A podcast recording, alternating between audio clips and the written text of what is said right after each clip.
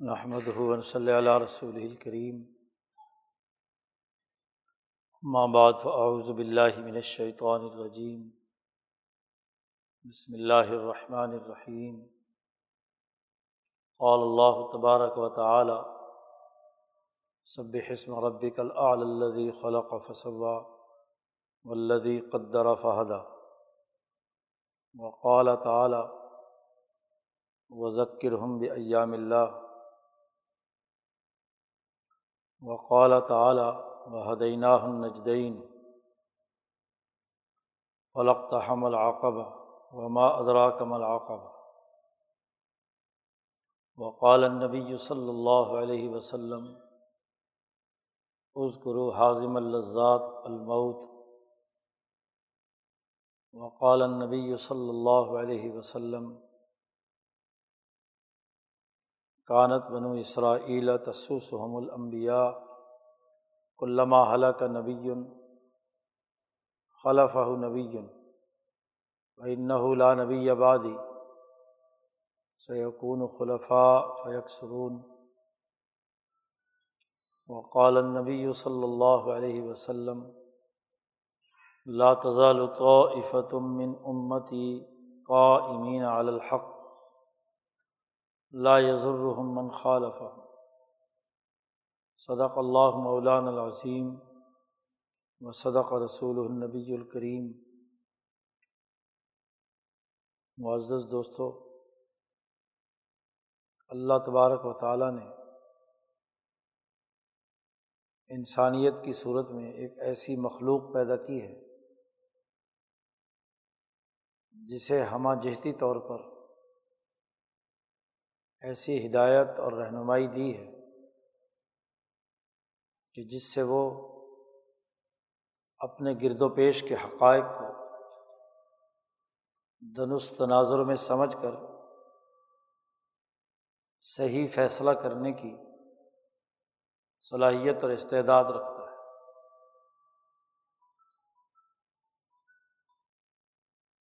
ہر بچہ جب پیدا ہوتا ہے تو اس میں یہ صلاحیت اور استعداد ہوتی ہے فطری طور پر کہ وہ حقائق کا ادراک کرے اور اس کی روشنی میں صحیح اور غلط کا فیصلہ کرے، صحیح بات کو قبول کرے، خیر کے کام کو قبول کرے اور جو شر کی بات ہے اس سے بچے۔ سے پرہیز کرے۔ یہ وہ بنیادی حقیقت ہے جسے کتاب مقدس قرآن حکیم بار بار یاد دلاتا ہے اور یہ واضح کرتا ہے کہ تمہارے اندر رہنمائی حاصل کرنے کی ایسی صلاحیت اور استعداد ہے کہ تم اسے برے کار لا کر صحیح اور غلط میں تمیز پیدا کر کے خیر کے کام کر سکتے ہو اور شر کے کام سے بچ سکتے ہو۔ انسان ان تمام اپنی ہدایت کے دائروں کو استعمال کرنے کے بعد جب بھی کوئی فیصلہ کرتا ہے، خیر کا یا شر کا تو اسی کو کسب کہا گیا۔ یہ آپ کا فیل ہے۔ آپ نے خود دیکھ بھال کر گویا کہ ایک چیز کو قبول کیا ہے۔ خیر کو قبول کیا ہے تو اچھی جزا۔ اور اگر شر کو قبول کیا ہے تو ضرور سزا۔ بری جزا۔ یہی وہ کسب ہے۔ یہی انسان کا وہ فعل ہے جس کے نتائج اسے بھگتنا ہے۔ اللہ تبارک و تعالیٰ فرماتے ہیں کہ تمہارے ہی اعمال کی سزا یا جزا میں دوں گا۔ سمت وفا کل نفسم ماں کسبت۔ ہر نفس نے جو کچھ کمایا ہے، جو کام کیا ہے، صلاحیت اور استعداد استعمال کرنے کے باوجود خیر یا شر، اس کے مطابق نتائج ضرور ظاہر ہوں گے۔ یہ نہیں ہو سکتا کہ تم برا کام کرو تو اچھا نتیجہ خود بخود نکل آئے۔ اور اگر اچھا کام کرو تو وہ برا بن جائے، ایسا نہیں ہو سکتا۔ ٹھیک ٹھیک۔ حتیٰ کہ یہاں تک فرمایا کہ وہ حملہ یو ظلمون معمولی سا بھی ان پر ظلم نہیں کیا جائے جیسا کرو گے ویسا بھرو گے۔ اب یہ تمام چیزیں دراصل اس تناظر میں ہیں کہ انسان کو اللہ تبارک و تعالیٰ نے باقی تمام مخلوقات سے ممتاز کر کے عقل دی ہے، شعور دیا ہے۔ اس کی طبعی قوتیں ہیں، اس کی قلبی قوتیں ہیں، اس کی عقلی قوتیں ہیں۔ اس کی جسمانی ساخت ایسی بنائی ہے، اس کے دماغ کی، دل کی، وجود کی، کہ وہ حقائق دریافت کر کے صحیح فیصلہ کر پائے ایک نتیجے تک پہنچے۔ خیر کی طرف جائے، شر کی طرف نہ جائے۔ استعداد اور صلاحیت دونوں کاموں کی کر دی۔ اچھا کام بھی کر سکتا ہے، برا کام بھی کر سکتا ہے۔ لیکن آپ جو ڈسیزن کریں گے، فیصلہ کریں گے کہ آپ نے کسے اختیار کیا ہے؟ دو آپشن ہے کون سے راستے کا اختیار کیا؟ تو اس راستے کے مطابق نتائج آئیں گے اللہ تبارک و تعالیٰ نے یہ بات واضح کر دی کہ جس نے انسان یا مخلوقات ہر چیز جو پیدا کی ہے، بہت ہی پاک ذات ہے، بہت بلند ذات ہے۔ سورت کی جو ابتدائی آیات ہے کہ میرا رب، میرا پروردگار جس نے مجھے پیدا کیا ہے، وہ بہت اعلیٰ ہے۔ جس نے مخلوقات پیدا کی ہیں اور اعلیٰ ترین مخلوق انسان پیدا کی تو اس مخلوق کو ہم نے جب تیار کیا، تو اس کو ہدایت بھی دی ہے۔ خلا کا فصبہ پیدا کیا ہے۔ تصویہ کیا۔ ہے اور پھر ہم نے ہر مخلوق کی جو ساخت تھی، قدرا فہدا۔ جس معیار کی، جس انداز کی اسے ضرورت ہے، اس کے مطابق اسے ہدایت دی۔ درخت کی تخلیق کی گئی، چل پھر نہیں سکتا تھا۔ تو اس میں ایسی رگیں بنا دی جس سے وہ اپنی غذا لے، پھل پھول بنائے۔ جانور چل پھر سکتا تھا، تو وہ چر چر کے ادھر ادھر سے کیا ہے، چل پھر کر اپنی غذا لے لیتا انسان اس سے بھی بڑی مخلوق ہے کہ جو جانوروں سے بلندر ہو کر اپنی عقل کا استعمال کر کے اپنی قلبی قوتوں کو بروئے کار لا کر جرت اور ہمت کو اپنی طبعی اور نفسی اور جسمانی صلاحیتوں کو بروئے کار لا کر۔ ایسے ایسے کام سر انجام دیتا ہے جو جانوروں کے تصور میں بھی نہیں۔ تو ہر ایک کو جس انداز، جس مقدار، جس صلاحیت اور استعداد کے ساتھ پیدا کیا ہے، اسی کے اعتبار سے اسے ہدا اسے ہدایت دی ہے۔ ہدایت کے ذرائع دیے ہیں۔ انسان کو ہوا سے خمسہ ظاہرہ دیے کہ جس سے چیزوں کا وہ ادراک کر کے محسوسات کو پہچان کر اپنے دماغ کو اطلاعات دے، ٹٹول کر، دیکھ کر، سونگ کر، سن کر، وغیرہ وغیرہ۔ کہ یہ چیز کیا ہے؟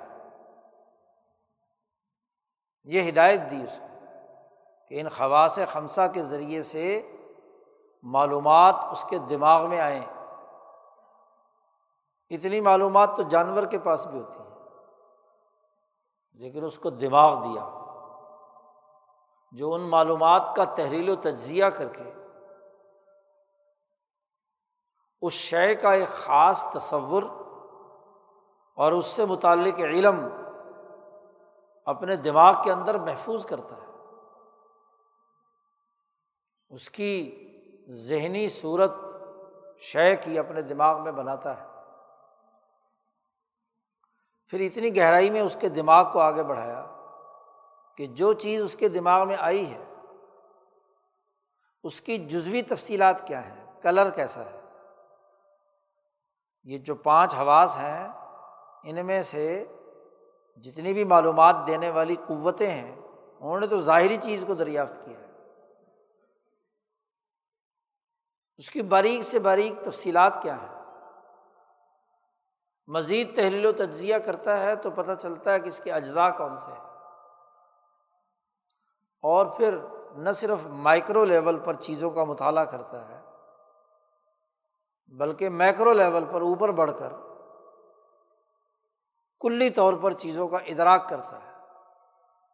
اس کی عقل، اس کا توہم، پھر یہ سارا ڈیٹا آ کر انالیسز کر کے کہ رائے قائم کرنے کے بعد فنا نہیں کر دیتا، دماغ کے خانے میں محفوظ رکھتا ہے۔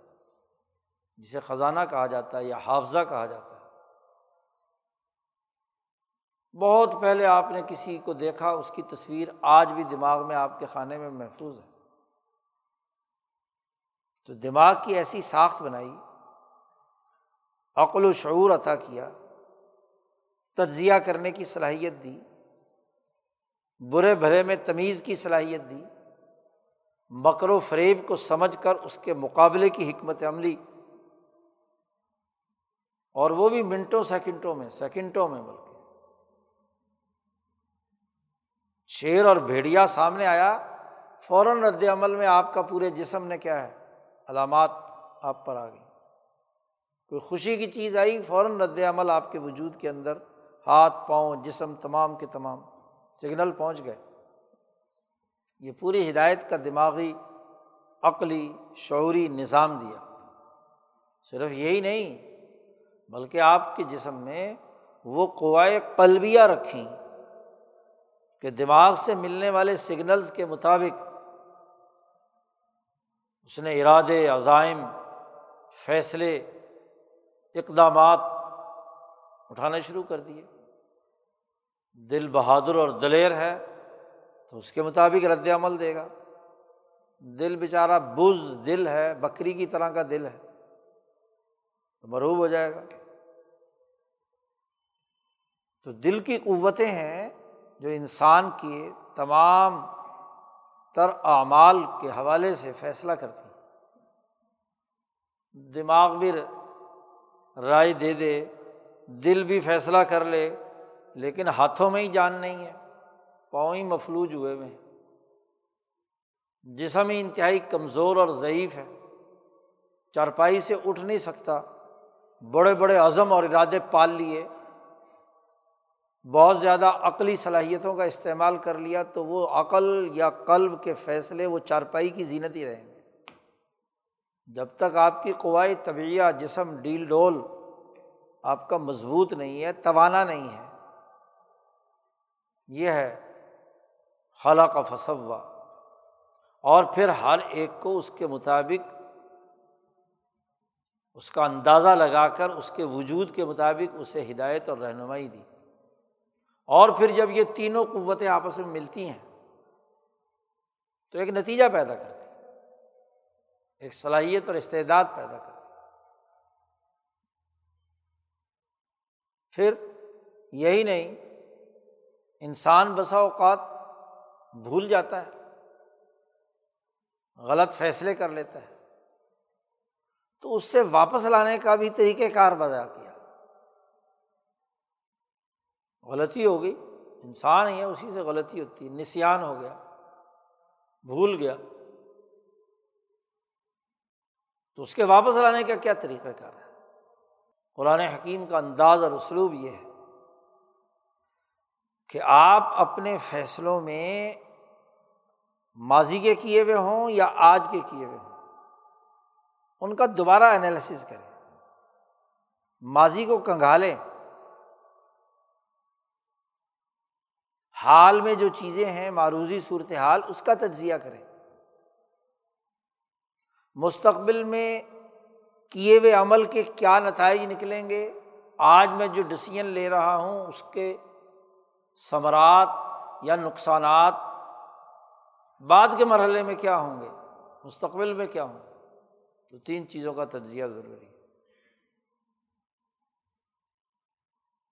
امام شاہ ولی اللہ فرماتے ہیں کہ قرآن حکیم نے اس حوالے سے فیصلہ کرنے اور انسانوں کو دعوت دینے کے لیے تذکیرات ثلاثہ بار بار بیان کی ہیں قرآن ماضی میں قوموں کے عروج و زوال کی تاریخ پڑھو۔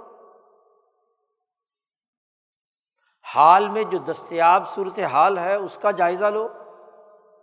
اس میں جو جو انعامات یا جو جو ان زجارات ہیں، نقصانات کے پہلو ہیں، ان کا جائزہ لو کہ اس وقت آپ کہاں کھڑے ہیں، کس جگہ پر کھڑے اور مستقبل میں کیا نتائج جائیں گے؟ اس کا جائزہ لو۔ یہ تین ہی تذکیریں ہیں۔ اللہ پاک نے امبیا کو حکم دیا۔ کہ اپنے متعلقین سے کہیے کہ پچھلی تاریخ کا مطالعہ کرے ذکر ہم ایام اللہ۔ حضرت موسیٰ علیہ السلام کو۔ فرعون اور اس کے درباریوں۔ جی۔ مسخ شدہ جو بنی اسرائیلی غلامی کی حالت میں رہے تو ان سے کہا پچھلی تاریخ یاد کرو۔ ذکر ہوں گے ایام تذکیر۔ انہیں یاد دہانی کراؤ کہ ماضی کیسا تھا تمہارا۔ ماضی میں تمہارے کون کون سے واقعات تم پر اثر انداز ہوئے ہیں؟ کیا انعامات ہوئے ہیں یا کیا عذابات ہوئے ہیں؟ کیا تم نے فیصلے کیے ہیں؟ تو ماضی کے فیصلوں کا جائزہ لو۔ انسانوں نے جو فیصلے لیے، انسان انسان سے سیکھتا ہے۔ ماضی میں گود تم نہیں تھے۔ لیکن تمہاری انسانیت تو موجود تھی، تمہارے آبا و اجداد موجود تھے۔ انہیں کی نسل سے ہو تم۔ تو آبا و اجداد نے فیصلہ کرتے وقت کیا کیا کام کیے تھے؟ اور ان فیصلوں کے کیا اثرات انسانیت پر پڑے؟ ان پر اور ان کی آنے والی نسل پر۔ اس کا جائزہ لو۔ تو قوموں کے عروج و زوال کی تاریخ پڑھو۔ قرآن حکیم بار بار ماضی کے قصے سناتا ہے۔ امبیا علیہ السلام کے۔ بلکہ آغاز ہی قرآن حکیم کا آدم کے قصے سے کیا ہے۔ کہ آدم نے ڈسیزن میکنگ کرتے وقت کیا ان کی حالت تھی؟ کون سی ان سے نسیان اور بھول چوک ہوئی جس کے نتائج انہیں بھگتنا پڑے؟ آدم کی تخلیق، آدم کے حوالے سے جو فرشتوں اور ہاں جی آدم کا مکالمہ ہے، اللہ کا مکالمہ ہے، وہیں سے بات شروع کی ہے، پہلے پارے سے۔ اور آخری صورت کے اندر ان انسانوں کا تذکرہ کیا ہے جو شر الوسواس الخناس، چھپ کر جو شرارت کرتے ہیں۔ جی۔ ابو لہب کا تذکرہ کیا ہے۔ جس کے کردار نے اس کے لیے ہمیشہ ہمیشہ کے واسطے اس کے لیے ہلاکت کے جملے اس صورت کے اندر رکھ دیے۔ مکہ کی فتح اور نصرت کا تذکرہ کیا ہے صورت النصر میں۔ تو اول سے آخر تک ماضی کی تاریخ ہی ہے۔ واقعات اور قصص۔ کس لیے؟ کہ تم ماضی کا تجزیہ کر کے اس کی احساس پر صحیح فیصلے کرو، بھلکڑوں والے فیصلے نالاکیوں کے فیصلے، جرائم کے فیصلے، ان کے نتائج دیکھو کہ کیا کیا ہوئے ان کے لیے۔ اتنی متنوع مخلوق پیدا ہوئی اور وہ بھول گئی، تو بالآخر آدم کو کیا ہے؟ اللہ سے معافی مانگنی پڑی ہمارے گناہوں کو معاف فرما۔ ربنا ظلم نا انفسنا و علم تغفر لنا و ترحمنا تو طریقۂ کار ماضی کی تاریخ کے مطالعے کا بتا دیا۔ نو علیہ السلام کا قصہ ہے، ابراہیم علیہ السلام کا تذکرہ ہے موسا علیہ السلام کا تذکرہ ہے۔ اور ہر ایک نبی کے تذکرے کے ساتھ کہا وز فل کتابی ابراہیم۔ وز فل کتابی موسا وز فل کتابی مریم یعنی امبیا علیہم السلام کا تذکرہ۔ جی۔ اس کو یاد کرنے کا، اس کو دیکھنے کا، اس واقعے سے عبرت حاصل کرنے کا۔ بار بار کہا فا تبیرو یا اول ابسار قصہ یہ ہے، عبرت حاصل کرو۔ کیا مطلب عبرت؟ کہ ذہن کو اس واقعے کے تناظر میں اپنے سامنے پیش آمدہ حالات کا تجزیہ کر کے ذہن کو عبور دو، وہ وہاں سے گزر کر یہاں آ جائے۔ آپ اس وقت جو ایک ڈسیزن لینا چاہ رہے ہیں، اس میں اس واقعے سے کیا نتیجہ نکلے گا؟ جس کو کہتے عبور کرنا، گزر جانا۔ تو عبرت یہی ہے نا۔ کہ وہاں اس واقعے میں کون کون سے کردار تھے؟ فرعون، نمرود، شداد، حامان، قارون، ابو جہل کیسر و کسرا اور ان کے اپنے اپنے ادوار میں، ان کے مقابلے میں نو ابراہیم ہاں جی موسا عیسیٰ، داود، سلیمان، محمد مصطفیٰ صلی اللہ علیہ وسلم اور صحابہ اکرام۔ کون کون؟ تو اپنے زمانے کے فرعون کا تعین کرو۔ اپنے زمانے کے قارون کو سمجھو۔ اپنے زمانے کے حامان کو سمجھو۔ اور اپنے زمانے کے ان علمائے ربانیین اور علمائے حق کو سمجھو، رہنمایان، سچے رہنمایان کو، جو امبیا کے بارے سے ان کی وراثت جو چل رہی ہے، اس کے درمیان موازنہ کرو۔ یہ ہے ذکر ہو بیا مل ماضی کی تاریخ کا مطالعہ کر کے ذہن کو عبور کراؤ۔ عبور ہونا ضروری ہے۔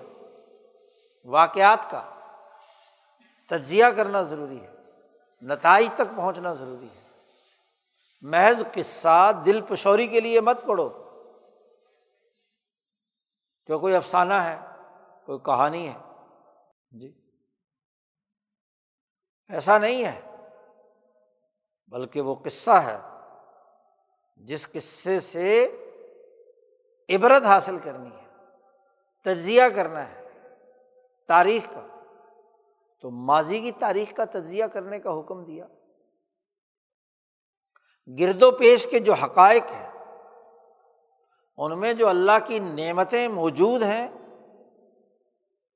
تذکیر بھی اعلیٰ اللہ، ان کا ادراک رکھنا۔ کہ اس وقت ہمارے پاس کون کون سے اللہ کے انعامات ہیں؟ اور ہم نے ان انعامات کے حوالے سے صحیح یا غلط کیا فیصلہ کیا ہوا ہے؟ ان کا استعمال۔ سب سے بڑی نعمت تو تمہاری عقل ہے۔ سب سے بڑی نعمت تو تمہارا اپنا وجود ہے۔ تمہاری اپنی ساخت ہے۔ عقل و شعور ہے، ہدایت ہے، قرآن ہے، حدیث ہے دین ہے، سب سے بڑی نعمت۔ پھر یہ کہ کیا تم نے اس عقل کا صحیح استعمال کیا؟ اس دین کو صحیح طور پر سمجھا؟ اس کی اساس پر اپنے فکر، رویے، نظم و ضبط اور عمل کو استوار کیا؟ یہ تذکیر بھی اعلیٰ اللہ۔ نعمتوں کا تجزیہ کرو، سورج روز نکلتا ہے، باوجود تمہاری تمام تر خرابیوں کے۔ بارش برستی ہے، فصلیں اگتی ہیں، دھڑا دھڑ انسان پیدا ہو رہے ہیں۔ ایک سسٹم اللہ نے بنایا ہے۔ لیکن کیا وجہ ہے کہ ان تمام نعمتوں کے باوجود بھی تم ان نعمتوں کا درست استعمال کرنے کے بجائے جنگلوں کو آگ لگاتے ہو، فصلیں سرمایہ دار اجاڑ دیتا ہے، نسل انسانی کو تم بمباری کر کے قتل کر دیتے ہو، معصوم بچوں کا قبرستان بنا دیتے ہو۔ ایک انسان کا قتل، پوری انسانیت کا قتل۔ یہ اللہ کی نعمت کا شکر ہے۔ یہ نعمت کی توہین کرتے ہو۔ یا اللہ، تقاضا کرتے تو گرد و پیش کے ان انعامات پر غور و فکر کر کے عقل و شعور کی بنیاد پر فیصلہ کرنا۔ تذکیر بھی اعلیٰ اللہ اسی طرح مستقبل کے بارے میں سوچو کہ تمہارے کیے ہوئے فیصلے، تمہارے کیے ہوئے اعمال، ان کے نتائج نہ صرف تمہاری اس دنیا کی پچاس، ساٹھ، سو سال کی زندگی میں ظاہر ہوں گے بلکہ موت کے بعد تمہیں ایک کٹہرے میں کھڑا ہونا ہے۔ وہاں تمہارے ساتھ کیا معاملہ ہوگا؟ جن لذتوں کی وجہ سے، عارضی فائدوں کی وجہ سے تم غلط ڈسیزن لے رہے ہو، مفادات اٹھا رہے ہو، تو اس موت کو یاد رکھو۔ رسول اللہ صلی اللہ علیہ وسلم نے فرمایا از کرو حاضم الزات المعت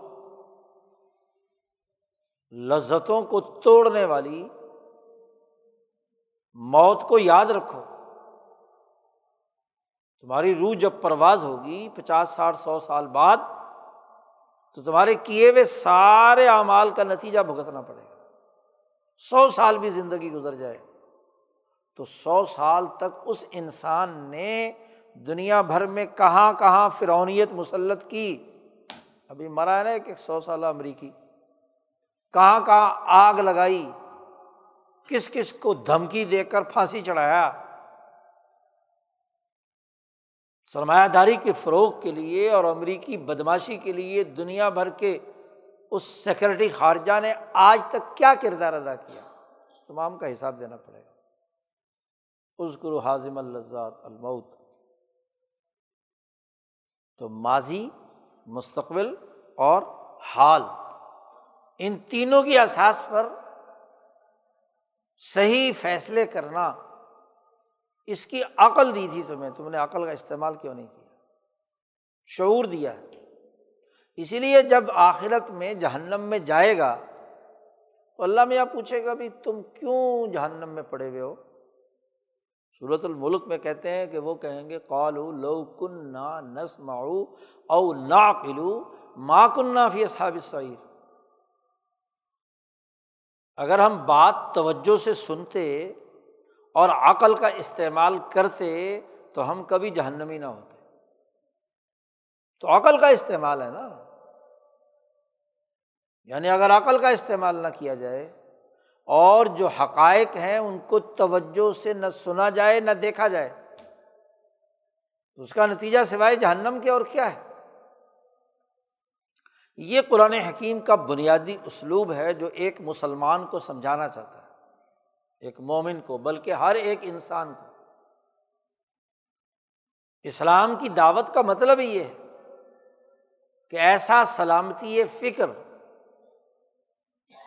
سلامتی عمل، امن و امان کا نظام قائم کرنا کل انسانیت کے لیے، جو تمام لوگوں کے لیے کیا ہے، سلامتی پیدا کرے۔ اسی کا نام اسلام ہے۔ اب یہ سلامتی، یہ فکر اور عقل تب ہوگی جب آپ یہ تین کام کریں گے۔ ماضی کا جائزہ لیں گے، حال کو دیکھیں گے اور مستقبل میں اس کے عمل کے نتائج پر غور و فکر کریں ایک عمل وقتی طور پر فائدہ دے رہا ہے۔ ایک دن کے لیے، دو دن کے لیے، دس دن کے لیے، بیس دن کے لیے، سال کے لیے، دو سال کے لیے، پچاس سال کے لیے۔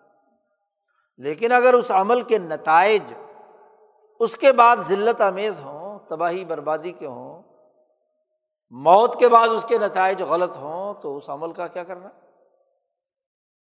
وہ تو محض لذت پورا کرنے کے لیے ہے۔ وہ سوچ اور نظریہ اس کا کیا کرنا ہے؟ جو وقتی ہو، محدود ہو ستی ہو، جزوی ہو، ضمنی ہو، ذیلی ہو، محدود ہو۔ عقل کہتی ہے کہ وہ عمل اور وہ سوچ جو دیر پا ہو، مستقل ہو اور ہر حالت کے اندر فائدہ پہنچائے، دنیا کا بھی فائدہ پہنچائے اور مرنے کے بعد بھی فائدہ پہنچائے۔ سب سے بہترین عمل وہ ہے۔ تو اسی عقل و شعور کی اساس پر جو جماعت تیار ہوتی ہے، وہ حقیقت میں مسلمان ہے۔ اور جو اس دین اسلام کے ان بنیادی اثاثی امور سے ہٹ کر ماضی کا تاریخ کا تجزیہ نہیں کرتی، اپنے ڈسیزن میکنگ میں اسے سامنے نہیں رکھتی۔ حال کا درست تجزیہ نہیں کرتی۔ موت کو یاد نہیں رکھتی اور موت کے بعد کے نتائج پر غور و فکر نہیں کرتی۔ وہ مومن کے لباس میں، کلمہ بے شک پڑا ہوا ہو، یا منافق ہے اور اگر کلمہ نہیں پڑھا، یا وہ یہودی ہے، یا وہ عیسائی ہے، یا وہ مشرق ہے۔ اللہ پاک نے قرآن حکیم میں ان چاروں طبقوں کا تذکرہ کیا ہے۔ منافقین کے شکوک و شبہات، یہودیوں کے، عیسائیوں کے اور مشرقین کے، کافروں کے۔ تمام کے وہ شکوک و شبہات جو ان تین دائروں سے متعلق ہیں، قرآن بار بار انہیں دور کرتا ہے۔ اب اگر کسی مسلمان میں منافق اس کو کہتے ہیں کہ جو کلمہ تو پڑھتا ہے، قرآن کی تلاوت بھی کرتا ہے، لیکن قرآن حکیم کے ان تینوں اسلوب کو استعمال میں نہیں لاتا، کہیں بھی کمی کرتا ہے، ماضی سے عبرت حاصل نہیں کرتا۔ حال کا درست تجزیہ نہیں کرتا۔ موت کے بعد کی صورت حال پر غور و فکر نہیں کرتا کہ میرے عمل کے کیا نتائج دکھ رہے ہیں۔ وہ بھی اسی کافر مشرق یہودی، عیسائی اور منافق کی طرح کام کرتا ہے۔ تو اسی کو منافق کہتے ہیں۔ اسی بات کو رسول اللہ صلی اللہ علیہ وسلم نے فرمایا کہ تم بھی یہودیوں اور عیسائیوں کی ہاں جی نقل کرو گے ان کی اتباع کرو گے بظاہر مسلمان ہوگے لیکن تمہارا کردار، رویہ وہ انہیں طبقوں کا ہوگا جو مسق شدہ موسوی تعلیمات رکھنے والے ہیں مسق شدہ عیسوی تعلیمات رکھنے والے ہیں۔ تو تم بھی وہی ہوگے جو مسق شدہ محمدی تعلیمات کے حامل تم نے محمد صلی اللہ علیہ وسلم کی بات ہی نہیں مانی۔ جس زاویہ نظر سے رسول اللہ صلی اللہ علیہ وسلم تمہاری تربیت کرنا چاہتے ہیں جس نظریے کے تحت قرآن حکیم تمہاری رہنمائی کرتا ہے، تم وہ تو مان ہی نہیں رہے۔ نہ ماضی سے سبق سیکھتے ہو، نہ حال کا درست تجزیہ کرتے ہو، نہ مستقبل کی تمہیں کوئی فکر ہے، تو پھر سوائے نفاق کے اور کیا ہے؟ بظاہر کلمہ کو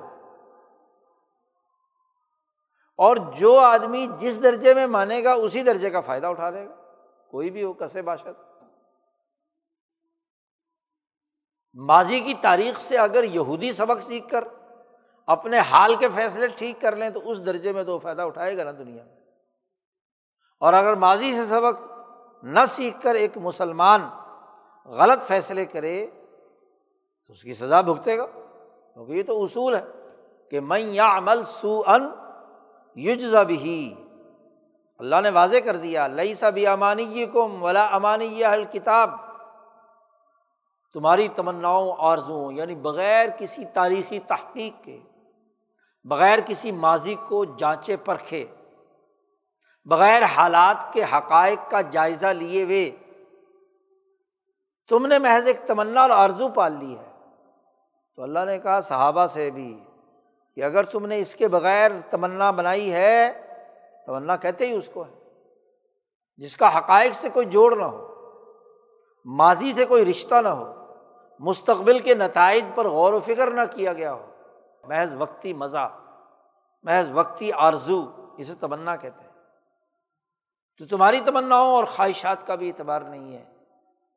اور نہ اہل کتاب یعنی یہودیوں اور عیسائیوں کی تمناؤں کا اعتبار ہے۔ اصول اور قانون یہ ہے کہ میں یا عمل وہ یہودی ہو، عیسائی ہو، ہندو ہو، مسلمان ہو مشرق ہو۔ میں یا عمل سون یوجزا بھی برا برا نتیجہ پائے گا۔ اور جس نے اچھا عمل کیا، وہ اچھا نتیجہ پائے گا۔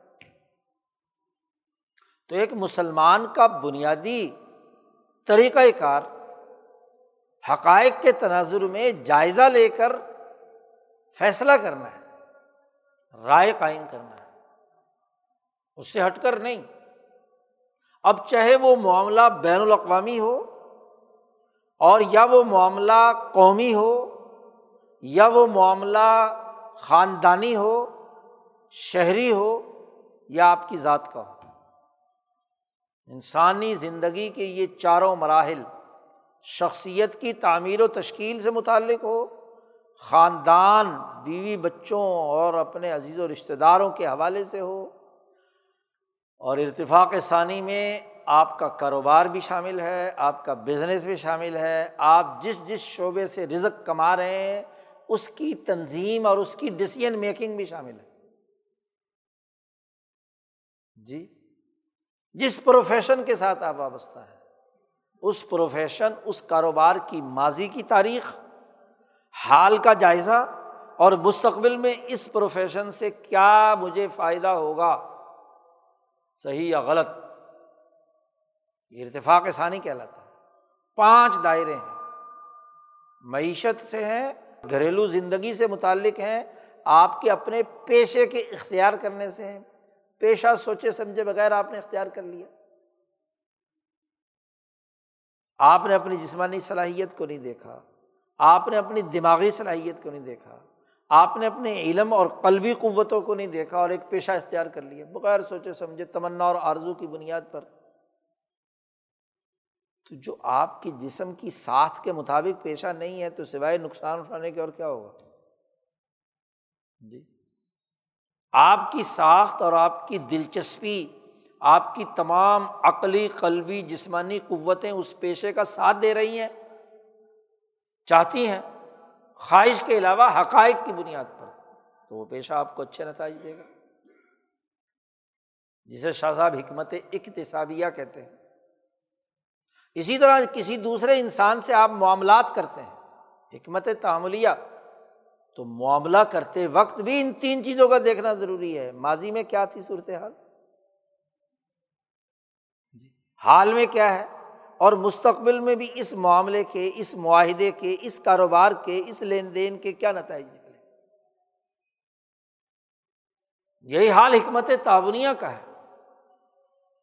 کہ آپ کسی انسان سے تعاون لے رہے ہیں یا دے رہے ہیں؟ تو بندہ تو پڑھ لو پہلے۔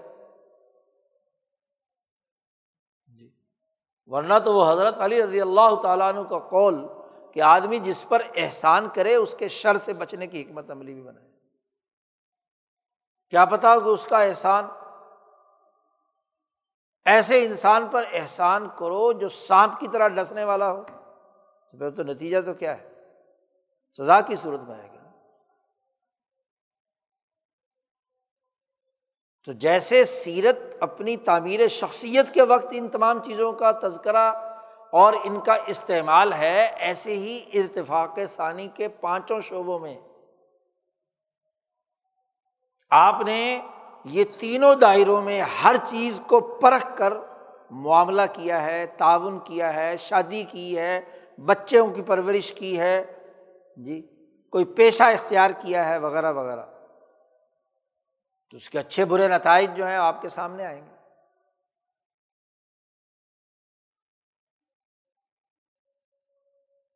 ماضی کے واقعات سے نتائج اخذ کیے جاتے ہیں۔ اب فیملی سسٹم کے حوالے سے ایک خاتون رسول اللہ صلی اللہ علیہ وسلم کے پاس آتی ہے اور دو صحابہ کا تذکرہ کیا کہ دونوں آدمیوں نے مجھے شادی کا پیغام دیا ہے۔ تو میں کیا کروں؟ مجھے کچھ سمجھ نہیں آ رہا، مجھے مشورہ دیں۔ تو رسول اللہ صلی اللہ علیہ وسلم نے دونوں کا ماضی کا ڈیٹا سامنے رکھ دیا اس کہ ماضی سے اب تک ایک کی حالت مالی طور پر ایسی ہے کہ وہ سلوک ان لا مالا لہو امیر معاویہ رضی اللہ تعالیٰ جب مسلمان ہوئے تو ان کے ابا ابو سفیان نے انہیں مکہ سے دھکے دے کر نکال دیا۔ کوئی مال، کوئی جائیداد، کوئی چیز نہیں تھی۔ فقیر تھے۔ مدینہ میں۔ تو تو اس سے شادی کرے گی تو اس کا ماضی تو یہ ہے، دیکھ لے، تو برداشت کر سکتی، تو ڈسیزن کر۔ بغیر روٹی پانی کے، بغیر خرچے پانی کے شادی ہو سکتی ہے۔ دوسرے کا پس منظر بیان کیا ابو جہم کا کہ اس کی ماضی کی تاریخ یہ ہے کہ اس کے کندھے پر ہر وقت ڈنڈا رہتا ہے۔ وہ جو بیگم بھی لاتا ہے نا، اس کی ٹھکائی کرتا ہے۔ فیصلہ کرتا جی۔ ماضی بتلایا نا، ماضی کا تجزیہ کیا ہے۔ جی۔ اسی کی بنیاد پر اس سے کہا کہ اب دیکھ لے تو فیصلہ کر۔ لے تو یہ ہر معاملے میں نبی اکرم صلی اللہ علیہ وسلم نے آپ کی سنت ہے، ہر معاملے میں ان تینوں چیزوں کا استعمال کیا ہے، اسے کہتے ہیں مومن۔ جی۔ ابو بکر صدیق نے استعمال کیا ہے، عمر فاروق نے استعمال کیا یہ ہے وہ عقل و شعور جو عثمان غنی نے استعمال کی، علی المرتضیٰ نے استعمال کی، اشرا مبشرہ نے استعمال کی، حضرات حسن و حسین اور امیر معاویہ رضی اللہ تعالیٰ نے اختیار کی۔ صحابہ ہر معاملے میں ان تینوں چیزوں کا جو قرآن نے انداز اور اسلوب یا نظریہ سکھایا تھا، اس کو اپنایا۔ آج ہم میں سے کتنے صحابہ کے عاشق ایمان کے دعوے دار رسول اللہ صلی اللہ علیہ وسلم کی محبت کا دم بھرنے والے کہ وہ اپنی ذاتی زندگی میں، خاندانی زندگی میں، اپنی قومی سیاست میں، اپنے بین الاقوامی رائے قائم کرنے میں ان تینوں چیزوں کا استعمال کرتے ہوں۔ سوچنے کی بات۔ تو بھائی، کیا ایمان کے مقام پر کھڑے ہیں یا یہودیوں، عیسائیوں اور جناب مشرقین اور منافقین کے طرز فکر و عمل کے حامل ہو چکے ہیں۔ نہ ماضی سے کوئی سبق، نہ حال سے کوئی نتیجہ، نہ مستقبل کی کوئی فکر، اور بغیر سوچے سمجھے جو کچھ دشمن ہمارے منہ میں ڈال دیتا ہے، ہم رائے قائم کر لیتے ہیں۔ قومی زبان قومی دائرے کے اندر رسول اللہ صلی اللہ علیہ وسلم کے اور صحابہ کے کتنے فیصلے جس میں انہوں نے ماضی کو سامنے رکھا ہے دو آدمی بڑے بہادر اور دلیر، مسلمان ہو گئے سپا سلار تھے، جنگ لڑنے کی بڑی صلاحیت تھی، دشمن کے کشتے کے پشتے ہاں جی لگاتے تھے۔ ابو عبیدہ ابن الجرا کے پاس بھیجا۔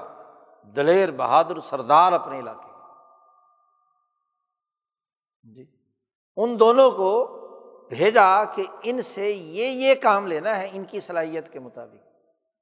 یاد رکھنا، ان کو کسی لشکر کا سپہ سلار مت بنانا۔ ان میں یہ صلاحیت نہیں ہے، ماضی میں ان کے ڈسیزن صحیح نہیں ہوئے۔ باقی کاموں کے لیے کیا ہے؟ صحیح۔ ہے تو آدمی کا جائزہ لے کر فیصلہ ہوگا نا، ذمہ داری دی جائے گی۔ جی۔ نیک ہونا باصلاحیت ہونا الگ بات ہے۔ سیاسی فیصلوں میں اور سیاست نام ہوتا ہے۔ کسی ریاست کے ان پانچ شعبوں کو جو ارتفاق ثانی کے دائرے میں خاندانوں کو اکٹھا رکھنا، پیشوں کا منظم نظام بنا کر پیشوں کو عزت دینا، انسانوں کے درمیان جو معاملات ہو رہے ہیں، ان میں انہیں جھگڑے سے بچانا اور جھگڑے کو دور کر کے معاملے کو حل کرنا۔ جہاں کہیں تعاون باہمی ہو رہا ہے، تو اس تعاون باہمی کے نظام کو مزید مضبوط بنانا۔ جی تو یہ جو پانچوں شعبے ہیں، ریاست اس لیے بنائی جاتی ہے۔ سیاست اس لیے کی جاتی ہے۔ حکمران اس لیے بنائے جاتے ہیں کہ وہ طے شدہ دستور قانون کے مطابق نظم و نسق چلائیں۔ صحیح عدل و انصاف پر فیصلے کریں۔ سیکورٹی کا نظم و نسق، ایک تاجر کو، ایک کاشتکار کو، ایک پیشہ ور کو جان، مال، عزت، آبرو کا تحفظ فراہم کرے ریاست کے ہر شہری کی عزت کرے اس کو اپنی اولاد سمجھے اس کا نظم و نسق بنائیں۔ کس احساس پر؟ ماضی کی تاریخ کو سامنے رکھ کر۔ حال کی دستیاب صورت حال کو سامنے رکھ کر مستقبل میں ہمارے اس ڈسیزن کے کوئی سیکورٹی پالیسی جاری کی ہے، کوئی سیاسی پالیسی جاری کی ہے، کوئی معاشی نقطۂ نظر سے کوئی آپ نے فیصلہ کیا اس کے مستقبل میں نتائج، ریاست کو، یہاں کے عوام کو کیا بھگتنے ہوں گے؟ کسی کا نام سیاست ہے۔ تو گویا کہ قومی سطح کے فیصلے اس میں بھی ان تینوں عقلوں کا استعمال۔ ماضی کا جائزہ، حال کا تجزیہ اور مستقبل کے نتائج پر غور و فکر۔ اگر اس بنیاد پر ڈسیزن ہوا ہے، کوئی قومی سیاسی فیصلہ ہوا ہے، تو ٹھیک۔ اور اگر ایسا نہیں ہے، تو اس کی سزا ہوگی۔ اس کی خرابی کے نتائج ظاہر ہو عدالت اپنا کام نہ کرے۔ اور اس کے لیے بھی بڑا بنیادی اصول بیان کیا کہ ریاست اور سیاست کے لیے لازمی ہے کہ سنتن مسلمتن عندہ جماہیری کہ اس سوسائٹی کے جمہور انسانوں کا تسلیم شدہ قانون اور ضابطہ اس کے مطابق حکومت ہوگی۔ آئین بنے گا، عدلیہ کام کرے گی سیکورٹی فورسز کام کریں گی۔ سنت المسلمت الدا جماہیری۔ جمہور کی رائے، جمہور کے مفادات۔ جمہور کے لیے کسی فیصلے کے نتائج۔ جمہور ماضی میں کس حال میں تھے؟ آج کس حالت میں ہیں؟ مستقبل میں کیا اثرات ہوں گے ہمارے اس فیصلے کے؟ اس تناظر میں جو فیصلہ ہوگا، وہ قومی رائے ہوگی، قومی سیاست ہوگی، ملکی ریاستی تحفظ ہوگی۔ اسی کا استعمال آپ بین الاقوامی نظام میں کریں گے۔ کہ اقوام عالم کا جائزہ لیا جائے۔ بین الاقوامی تعلقات جو اقوام متحدہ کے پلیٹ فارم سے وجود میں آئے ہیں، اس کی احساس کیا ہے؟ اقوام متحدہ کی یا اقوام عالم کی ماضی کی تاریخ دیکھی جائے گی، کس ملک کی، کس ریاست کے کیا فیصلے تھے، باقی اقوام کے تناظر میں۔ شفاقانہ تھے، ظالمانہ تھے، رحم دلانا تھے، لوگوں کے حقوق پورا کرنے کے تھے، اس قوم کو ابھارنے کے تھے یا اس کو گرانے کے تھے۔ ماضی کی تاریخ کا جائزہ لیا حال میں اس کا کردار کیا ہے انسانیت کے لیے؟ تب ممالک کے بارے میں تجزیہ ہوگا۔ بین الاقوامی تنظیموں، بین الاقوامی جماعتوں، بین الاقوامی گروہوں، ان کا تجزیہ بھی اسی اصول پر ہوگا کہ ماضی کیا ہے۔ حال میں ان کا کردار کیا ہے؟ اور ان کے ان فیصلوں کے مستقبل میں کیا نتائج ظاہر ہو یہ وہ انداز فکر اور اسلوب ہے جو قرآن حکیم نے واضح کیا ہے۔ پھر ان کے سیاسی فیصلے کیا تھے؟ ان کے معاشی فیصلے کیا تھے؟ انہوں نے دنیا کی سیکورٹی کے لیے کیا کام کیا؟ یا دنیا کی اقوام کے لیے خطرات کتنے پیدا کیے؟ اس کی بنیاد پر قوموں کا تجزیہ یا فیصلہ کیا جائے۔ کس ملک میں، کس ملک نے اقوام کے لیے خطرات پیدا کیے؟ کس نے ایٹم بم گرائے؟ کس نے قوموں کو تباہ و برباد کیا؟ اور کس نے انسانوں کو اوپر اٹھانے کے لیے، سوسائٹی کو ترقی دینے کے لیے ان کے ساتھ تعاون کیا؟ اس کا جائزہ لیا جائے۔ اس کی بنیاد پر تجزیہ ہوگا۔ کہ جی ان بین الاقوامی ملکوں میں فلاں فلاں ملک اپنی ماضی کی تاریخ کے تناظر میں، اپنے حالیہ فیصلوں میں اور ان فیصلوں کے جو مستقبل میں نتائج آئیں گے، اس کے تناظر میں فلاں ملک صحیح ہے، فلاں ملک غلط فلاں قوم صحیح ہے، فلاں قوم سے غلط فلاں پارٹی صحیح ہے، فلاں پارٹی غلط اس کا فیصلہ اس احساس پر ہوگا۔ بین الاقوامی فورسز میں کون سی فورسز ہیں جو ان تینوں کے تناظر میں، اقوام عالم کے لیے مفید ہیں اور کون سی ہیں جو پیرا دے کر لوگوں کے وسائل لوٹتی ہیں؟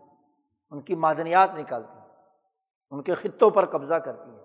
اس احساس پر تجزیہ ہو اسی بنیاد پر رائے قائم کی جائے۔ یہ وہ اصول کلیہ ہیں۔ باقی دنیا کو چھوڑو جی آپ اپنی دنیا کی بات کرو۔ اس بر عظیم پاک و ہند کہ یہاں ماضی کی تاریخ کیا رہی باقی تو سینکڑوں مثالیں بن سکتی ہیں۔ آج کی ایک مثال لے لیتے ماشاء اللہ آج آپ کے الیکشن کمیشن نے ہلکا بندیوں کا نوٹیفیکیشن جاری کر دیا۔ بڑا تیر مارا۔ ایک ایسے موقع پر جب شکوک و شبہات تھے تو نوٹیفیکیشن جاری کر دیا کہ پورے ملک میں فلانی فلانی جگہ پر یہ یہ ہلکے یہ یہ حد بندیاں ہوں۔ سندھ کے دور دراز علاقے کا ایک ہلکا ختم کر کے کراچی کا ہلکا نیا بنا دیا۔ اور حلقوں میں پھر ادھر کی چیزیں کاٹ کر ادھر جوڑ دیں، ادھر کی کاٹ کر ادھر جوڑ دیں۔ ٹھیک ہے، دنیا میں الیکشن جمہور کی رائے معلوم کرنے کا پچھلے سو سال سے استعمال کیا ہوا طریقۂ کار یعنی سنت المسلمت العندہ جماہیر کہ جمہوریت بہت اچھی بات ہے۔ لیکن کیا اس جمہوریت کے، اس الیکشن کے کچھ بنیادی حقائق ہیں؟ ان حقائق کو پیش نظر رکھا گیا ہے۔ مثال سے سمجھنا چاہتے ہیں نا۔ خالی اصول بیان کر دینا، قرآن کے اور مثال نہ دینا، اس کا انتباق نہ کرنا، جائزہ نہ لینا، تو پھر ہوا میں باتیں ہوتی ہیں۔ فلسفیوں کے سامنے تو تقریر تھوڑی ہو رہی ہے۔ اب ہم دیکھیں گے کہ بھائی یہ جو الیکشن کمیشن نے الیکشن کا اعلان کیا ہے آج اس موقع پر، تو ذرا اس کی ماضی کی تاریخ دیکھتے ہیں۔ اس بر عظیم پاک و ہند میں پہلا الیکشن۔ انڈیا ایکٹ انیس سو پینتیس کے نفاذ سے لے کر آج تقریباً نوے سال، اٹھاسی، نوے سال، تیئیس ہے، اٹھاسی سال سمجھ لو۔ اٹھاسی سال گزر چکے ہیں۔ ان اٹھاسی سالوں کا ماضی کیا ہے الیکشن کا؟ جتنے الیکشن ہوئے، دو الیکشن پاکستان بننے سے پہلے ہوئے چھتیس کا اور چھیالیس کا۔ اور پھر سن ستر میں پہلا الیکشن ہوا، تیرواں یا چودواں الیکشن اب ہو رہا ہے۔ گویا کہ کل اب تک پندرہ یا سولہ الیکشن ہوئے اس پاکستانی خطے میں۔ انڈیا کی بات نہیں کر رہے ان پورے الیکشن کے پیچھے ان کا طریقہ کار۔ کیا ان تینوں اصولوں کی بنیاد پر اس کے تجزیے کی احساس پر نتائج آئے تھے یا اس سے ہٹ کر آئے تھے؟ آج کے اس الیکشن کا ہم جائزہ لیں تو ماضی کی پوری تاریخ بتلا رہی ہے کہ جسے الیکشن کہا گیا، وہ دراصل سلیکشن تھا۔ الیکشن کا مطلب تو یہ ہے کہ جمہور کی رائے لی جائے یا جمہور کے مفادات کے حوالے سے ان کی سوچ کا اندازہ ہو کہ ان کا سسٹم، ان کی سیکورٹی، ان کا امن و امان، ان کی معاشی صورتحال، ان کے اوپر نظم و نسق، ان کے اوپر بنایا گیا نظام کیسا ہونا چاہیے؟ یہ مطلب ہے جمہوریت کا۔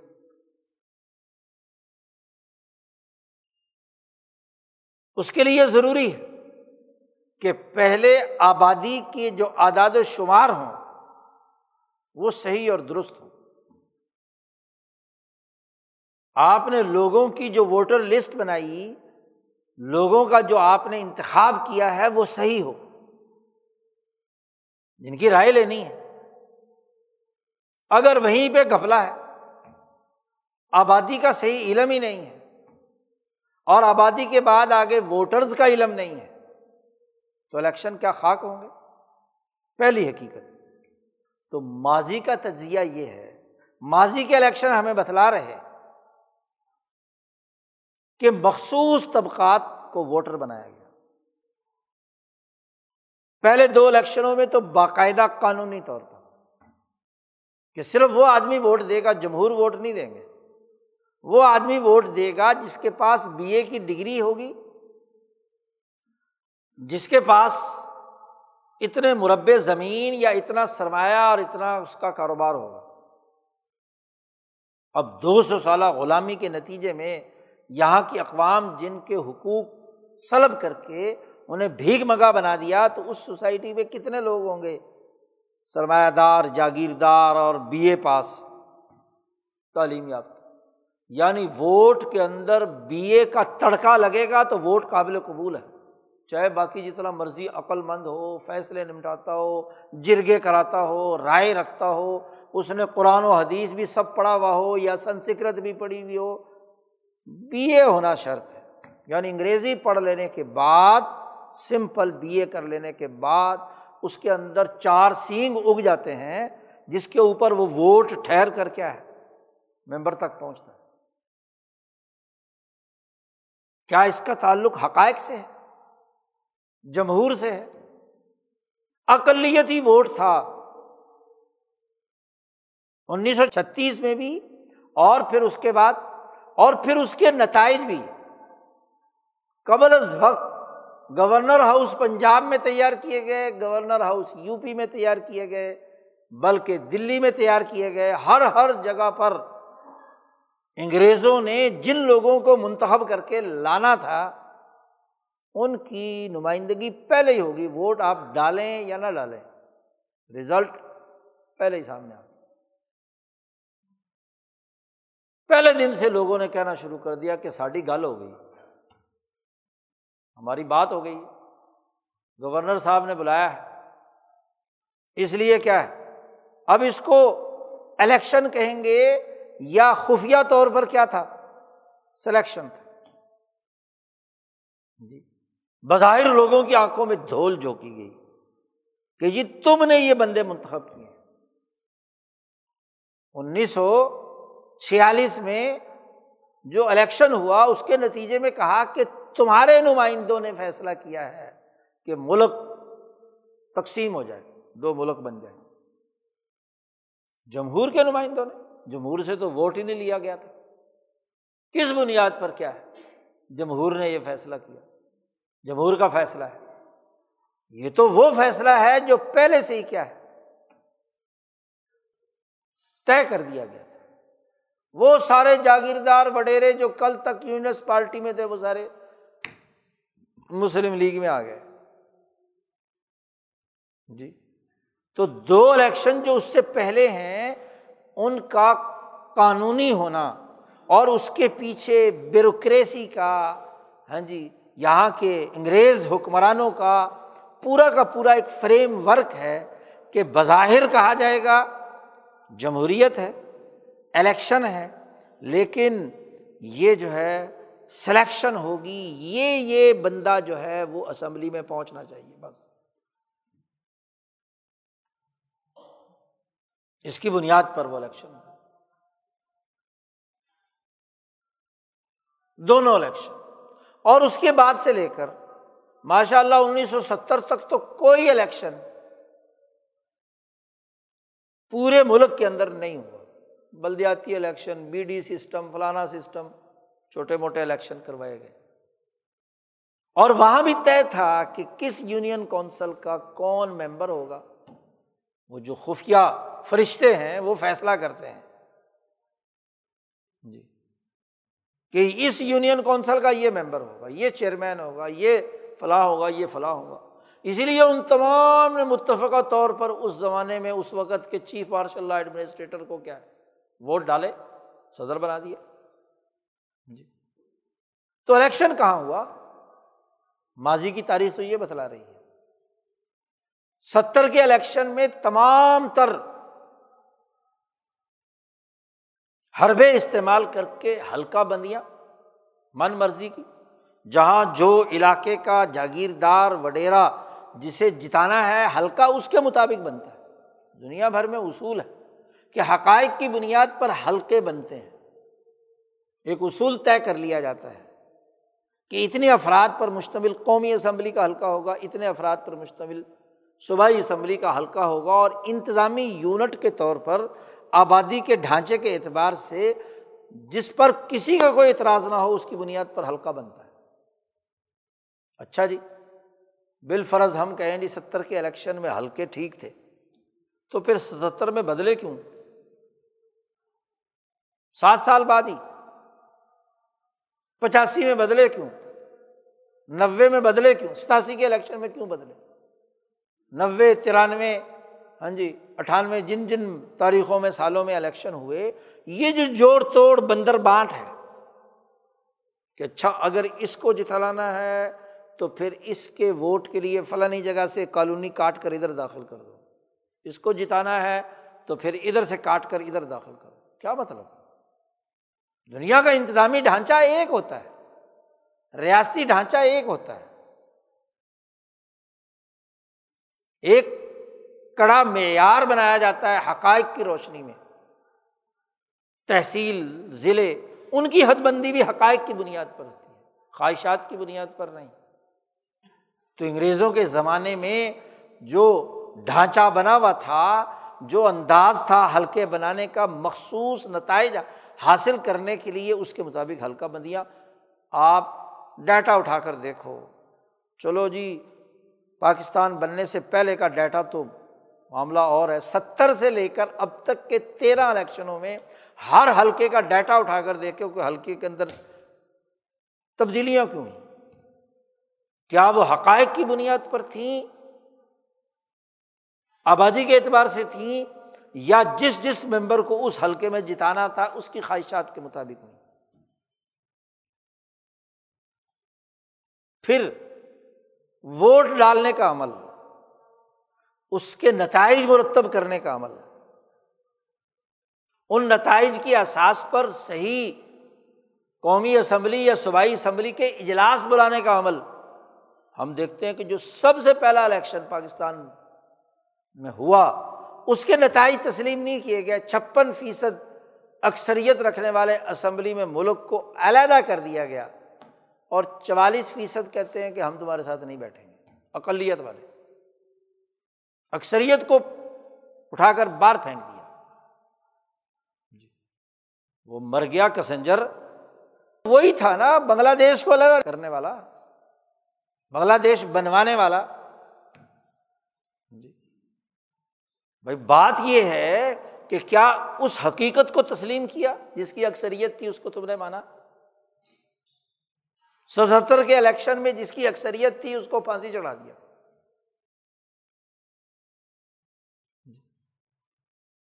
اس کو وزیر اعظم تسلیم نہیں کیا۔ تو کیا یہ الیکشن ہے؟ نہ ماضی کی بارہ تیرہ الیکشن، پندرہ الیکشن بتلا رہے ہیں کہ ہمیشہ مقتدر قوتوں نے من مانے نتائج حاصل کیے۔ اچھا جی آپ کہتے ہیں سنت المسلمت الدا جماہیری ہم پاکستان کے لوگوں کا تسلیم شدہ جمہوری آئین انیس سو تہتر کا ہے۔ اس تہتر کے آئین کے اندر الیکشن کے حوالے سے تاریخ کا تعین اور اس کا طریقۂ کار دستور میں دیا گیا ہے۔ کوئی الیکشن اس دستور کے مطابق ہوا، آج تک ماضی کی تاریخ دیکھ لو۔ تہتر میں نافذ ہوا، پہلا الیکشن ستہتر میں پانچ سال کی مدت پورا ہونے سے پہلے ہی کیا ہے۔ بھٹو صاحب کو بانس پہ چڑھایا، الیکشن کروایا رزلٹ وطربوت کرنا تھا۔ کوئی وزیر اعظم منتخب جس نے ان پورے تہتر سال، تہتر کے بعد سے لے کر اب تک، بلکہ شروع سے لے کر اب تک کسی وزیر اعظم نے اپنی مدت پوری کی، الیکشن کا نتیجہ کیا ہے؟ پچاسی میں آپ کو اگر اسلام پسند ہے تو میں پانچ سال کے لیے صدر پاکستان ماشاء اللہ یہ الیکشن کا کون سا طریقہ ہے؟ جی نوے میں جتنے الیکشن بھی ہوئے ہیں جو رزلٹ آپ چھ مہینے پہلے یہاں بیٹھ کر یا بین الاقوامی قوتوں کے ساتھ طے کر کے جس کو لانا ہے، اس کے مطابق فیصلہ ہوگا۔ اس کے مطابق الیکشن ہوگا۔ نوے روز ہوتے ہیں تو ہوتے رہیں۔ جب ان کی مرضی ہوگی تب الیکشن ہوگا۔ جی۔ آئین بنا ہو، دستور بنا ہو، قانون ہو، ضابطہ ہو، ماضی کی تاریخ تو یہ بدلا رہی ہے۔ آج بھی یہ الیکشن کیا دستور کے مطابق ہو رہے ہیں یا دستور سے ہٹ کر خواہشات؟ پھر الیکشن میں ہمیشہ سے عدلیہ کا رول رہا ہے۔ اور عدلیہ کے فیصلوں کی ذرا پچاس ساٹھ سال کی تاریخ اٹھا کر دیکھے ایک وقت میں ایک چیف چیف جسٹس کے نزدیک، ایک عدالت کے نزدیک ایک فیصلہ ہے۔ اور دوسرے وقت میں اسی مقدمے میں دوسرا فیصلہ ہے۔ تیسرے مقدمے میں تیسرا فیصلہ ہے۔ اور وہ بھی تمام کی تمام سیاسی معاملات میں۔ اور اگر مالی معاملات میں دیکھا جائے تو وہاں بھی ہر ایک کا اپنا فیصلہ ہے۔ جتنے بھی یہاں الیکشن کمشنر رہے، چیف الیکشن کمشنر کے بعد نیچے تک کا پورا ڈھانچہ وہ عدلیہ سے لیا جاتا تھا۔ یا انتظامیہ بیوروکریسی سے لیا جاتا تھا۔ دونوں کے لیے ایک طے شدہ اصول جو انگریز بنا کر گیا کہ جو مقتدر قوت چاہے گی، آپ کے عدالتی فیصلے، آپ کے بیوروکریٹک فیصلے، آپ کے انتظامی فیصلے، وہ اس کے مطابق ہوں گے۔ جماہیر یا جمہور کی بات کہیں نہیں۔ اچھا جی الیکشن کا فائدہ۔ عوام کو ہونا چاہیے نا کہ عوام کے مفاد کا نظام وجود میں آئے۔ اور اگر الیکشن کا فائدہ الیکشن مافیا کو، صحافیوں کو، اشتہاروں والوں کو، بلکہ اب تو دنیا میں الیکشن اکانومی کے نام سے الگ سے ایک معیشت کا ڈھانچہ کھڑا ہو گیا۔ قومی اور بین الاقوامی صحافت اسی الیکشن اکانومی پر پلتی ہے۔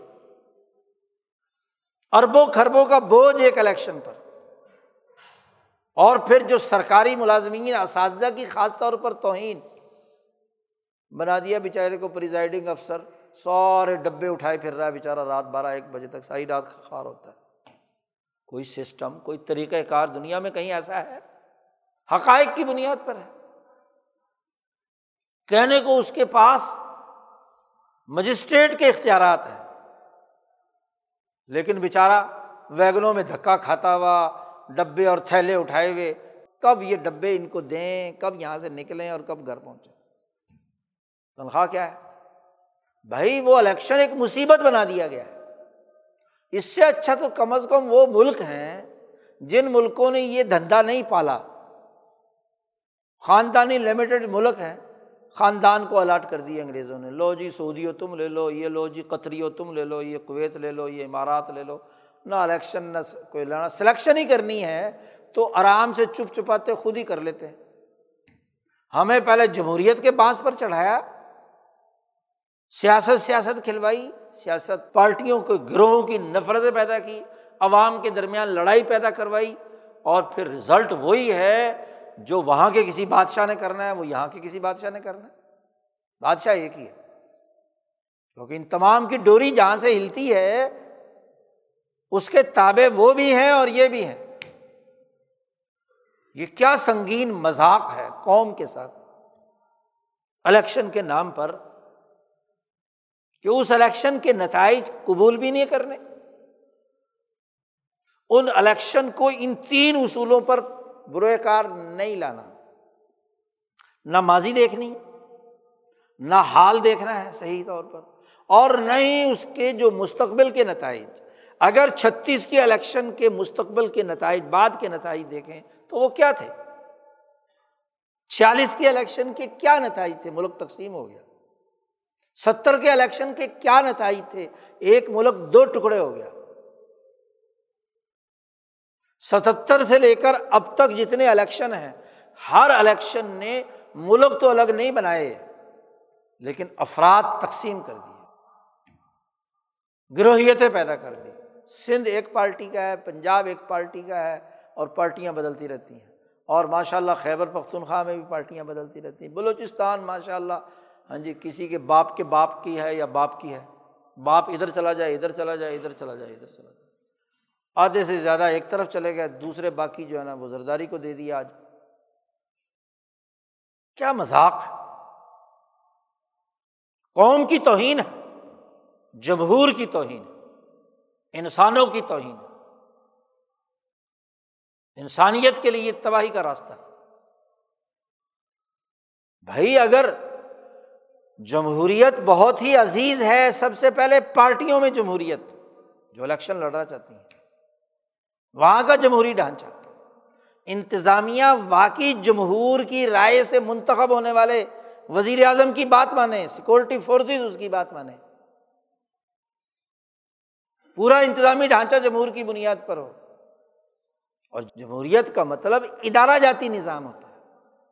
ادارے جمہوری بنیادوں پر چلیں، نہ کہ باس کے اشارے پر۔ ایک فرد واحد کی آمریت کو جمہوریت کیسے کہا جاتا جمہوریت کا مطلب تو لوگوں کی رائے لے کر، مختلف پوائنٹ آف ویوز کو سامنے رکھ کر، ایک صحیح ڈسیزن میکنگ کرنا۔ نہ کہ اوپر سے آڈر جاری کرنا۔ جس شعبے کو دیکھ لو آپ سرکار میں۔ جی۔ اس شعبے کا سربراہ عامر مطلق ہے۔ اس سے اوپر جو بیٹھا ہوا ہے، اس نے جو حکم دے دیا، اس نے وہ حکم آگے ٹرانسفر کرنا ہے۔ مشاورت کی بات کیا ہے؟ یونیورسٹیوں میں نہ طلبا سے پوچھا جاتا ہے کہ پڑھنا کیا ہے؟ تمہاری رائے کیا ہے؟ نہ استاذوں سے پوچھا جاتا ہے۔ ماشاء اللہ پرنسپل، وی سی اور جو چیف ایگزیکٹو ہے اس کا آڈر ہوتا ہے آڈر از آڈر اور اس پر سوال کھڑا کر دو کہ بھائی اس فیصلے میں یہ عقلی کوتاہی ہے تو غصے سے لال پیلے ہو جائیں گے کہ جناب والا یہ تم میری رائے کیوں چیلنج کرتے ہو؟ کسی دفتر میں چلے جاؤ، سرکاری ہو، تنظیمی ہو، کوئی زرداری کے فیصلے کو چیلنج کر سکتا ہے۔ وہ بیٹا شور میں چاہ رہا ہے کہ بوڑھوں کو پچھلے ہٹنا چاہیے۔ زرداری کہتا کیوں ہٹنا چاہیے بھائی؟ جی۔ باپ بیٹے کی لڑائی ہے کہ آمریت میری چلے گی یا تمہاری چلے گی؟ جی۔ دوسری پارٹی کا سربراہ جو فیصلہ کرے بات کرے سب کو ماننی ہے کوئی بھی ہو۔ حتیٰ کہ وہ علماء جو جمہوریت اور جناب سیاست پر بڑے لیکچر جھاڑتے ہیں وہاں بھی ون مین شو تو جمہوریت پارٹی میں نہیں ہے، الیکشن کی جمہوریت کا کیا کرنا ہے؟ پھر خود وہ الیکشن کمیشن، اس کا چیف جو آرڈر کر دے کر دے۔ چاروں صوبائی الیکشن کمشنر اور نیچے پورے انتظامی ڈھانچے کی رائے کبھی لی۔ پھر الیکشن کمیشن کا کام ساری پارٹیوں کو مساوی اسپیس دینا ہے۔ اب جس پارٹی کو لانا ہے آؤٹ آف دی وے اس کو کیا ہے ساری سپورٹ اٹھارہ میں جس پارٹی کو لانا تھا اس کے لیے آج جسے لانا ہے اب اس کے لیے جس کو الیکشن کہیں گے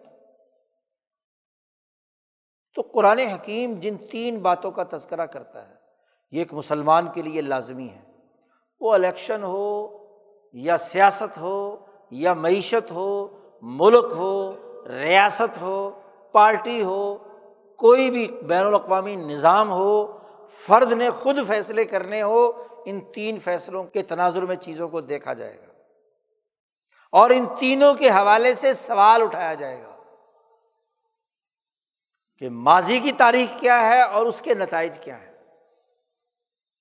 جی حالیہ حقائق کیا ہیں؟ ان حقائق کی روشنی میں جن لوگوں کے لیے ہم نظام بنا رہے ہیں، ان کے مفادات کس چیز سے وابستہ ہیں؟ اسے دیکھا جائے گا۔ مستقبل میں ان فیصلوں کے کیا نتائج ظاہر ہوں گے، اسے دیکھا جائے گا۔ یہ ہے وہ آدمی جو قرآن پر ایمان رکھتا ہے۔ قرآن کے طرز فکر کو قبول کر رہا ہے۔ عقل و شعور کا استعمال کر رہا ہے۔ حقائق کا ادراک کر رہا ہے۔ اور جو یہ نہیں کر رہا، بابا کہانیاں ہیں، نام اسلام کا ہے اور کام منافقوں کا ہے، یہودیوں کا ہے، عیسائیوں کا ہے یا کسی اور مشرق اور کافر کا طریقہ کار ہے۔ معاملہ الٹا ہو گیا آج اس زمانے میں کہ دنیاوی معاملات میں جن کا نظریہ دنیا میں کامیابی ہے، انہوں نے یہ اصول اپنے اپنے یہاں نافذ کیے ہوئے ہیں۔ برطانوی پارلیمنٹ، امریکی کانگریس، انڈین پارلیمنٹ، چینی کانگریس، روسی ڈوما وہ عقل کی بنیاد پر ان تینوں چیزوں کا جائزہ لیتے ہیں۔ کسی پروجیکٹ کی بات ہو، اس پر جائزہ لیتے ہیں۔ دنیاوی مفاد۔ یہ مسلمان، جس سے یہ کہا گیا تھا کہ تم نے موت کے بعد کی آخرت کو بھی دیکھ کر پلاننگ کرنی ہے، وہ دنیا کی پلاننگ کرنے سے بھی قاصر ہے۔ اس لیے کہ وہ آزاد نہیں ہے، غلام ہے۔ جن کی ڈکٹیٹرشپ اور جن کے احکامات کی بنیاد پر وہ ملک چلا بنا، بگاڑ اور اس کے فیصلے کر رہے ہیں، وہ ان تینوں اصولوں کو جو خود ان کے اپنے یہاں رائج ہیں، ان کو بھی آپ کے یہاں رائج نہیں ہونے دیتے اعداد و شمار میں کوئی بھی گڑبڑ نہیں ہوگی کسی ترقی یافتہ ملک آپ کیا ہاں تو ابھی تک یہی نہیں پتا کہ آپ کی کل آبادی کتنی ہے۔ اس میں ووٹر کتنے ہیں۔ کبھی کہتے ہیں جی افغانیوں کو بھی شناختی کارڈ دے دیا، ان کو بھی ووٹ کا حق دے دیا۔ آج کے یا کل کے اخبار کی خبر ہے کہ کراچی کا ایک بندہ، اس کی تین مائیں نادرا نے ریکارڈ میں عدالت اس پر برم ہے۔ تین مائیں بنا رکھی یہ ڈیٹا ہے، حقائق کی بنیاد پر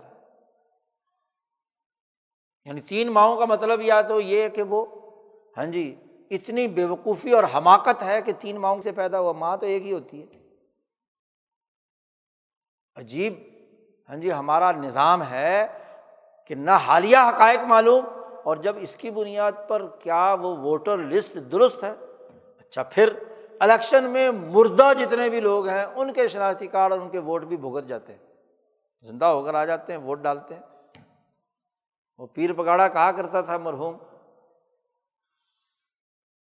پچاسی کے الیکشن کے بارے میں کہ اس میں فرشتوں نے ووٹ ڈالے۔ فرشتے بھی ووٹ ڈالتے ہیں نا۔ فائدے کے لیے، مسلمانوں کے فائدے کے لیے، منافقوں کے لیے، اور وہ بھی فرشتے۔ کون سی وہ خونی، خفیہ طاقت ہے جو ووٹ ڈالتی ہے؟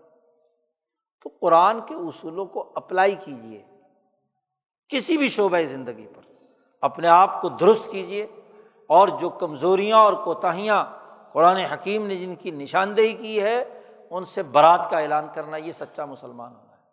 مسلمان کا شعور بلند ہوتا ہے۔ اس قدر بلند ہوتا ہے کہ نہ صرف دنیا کی زندگی کے معاملات میں، پچاس، ساٹھ سال کی ضروریات کے معاملات میں، بلکہ آخرت کے معاملات کے بارے میں بھی اس کی سوچ بہت بلند ہوتی ہے۔ وہاں بھی وہ دیکھے گا کہ ماضی میں فلاں فلاں فلاں اعمال کے نتیجے میں فلاں قومیں تباہ و برباد ہوئی ہیں، یہ عمل میں نے نہیں کرنا ابھی۔ جی۔ تاکہ آخرت میں میرے لیے سزا نہ ہو۔ وہ فرعون جو ہر وقت آگ میں جل رہا ہے، قرآن کہتا انار یو رضون علیہ غدب و معاشیہ تو ایک آدمی اس پر غور و فکر کرے گا،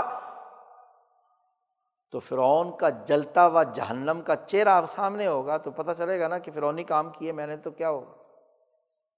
اسی طرح صبح اور شام میں بھی قبر میں چلوں گا۔ کرے گا یہ کام؟ سوال ہی نہیں پیدا ہو تو نہ آخرت کا فکر نہ دنیا میں کوئی عقل کی بات، لوگوں کو بے وقوف بنا کر تمناؤ خواہشات آرزوئے پلاٹ بیچ لو ہاں جی کوٹھیاں بنا لو، بنگلے بنا لو، عیاشیاں کر لو، دنیا کے مفادات ہٹا لو، حکمرانی لے لو۔ اسی چکر میں پوری دو قوم کو مبتلا کر رکھا ہے۔ خواب دکھاتے ہیں، خواب بیچتے ہیں۔ پورا لینڈ مافیا جی ڈریم لینڈ۔ خواب دیکھنے کا معاملہ۔ خوابوں کی بنیاد پر فیصلے ڈریم لینڈ ہی ہے نا۔ تو خوابوں کی دنیا سے نکل آؤ، حقائق کی دنیا میں آؤ۔ اور حقائق کی دنیا کے جو بنیادی اثاثی اصول قرآن نے بیان کیے ہیں، انہیں سمجھو اور اس کے مطابق عمل کرو۔ اللہ تعالیٰ ہمیں قرآن حکیم سمجھنے اور اس پر عمل کرنے کی توفیق عطا فرمائے۔ وہ آخر داوانہ الحمد للہ رب العالم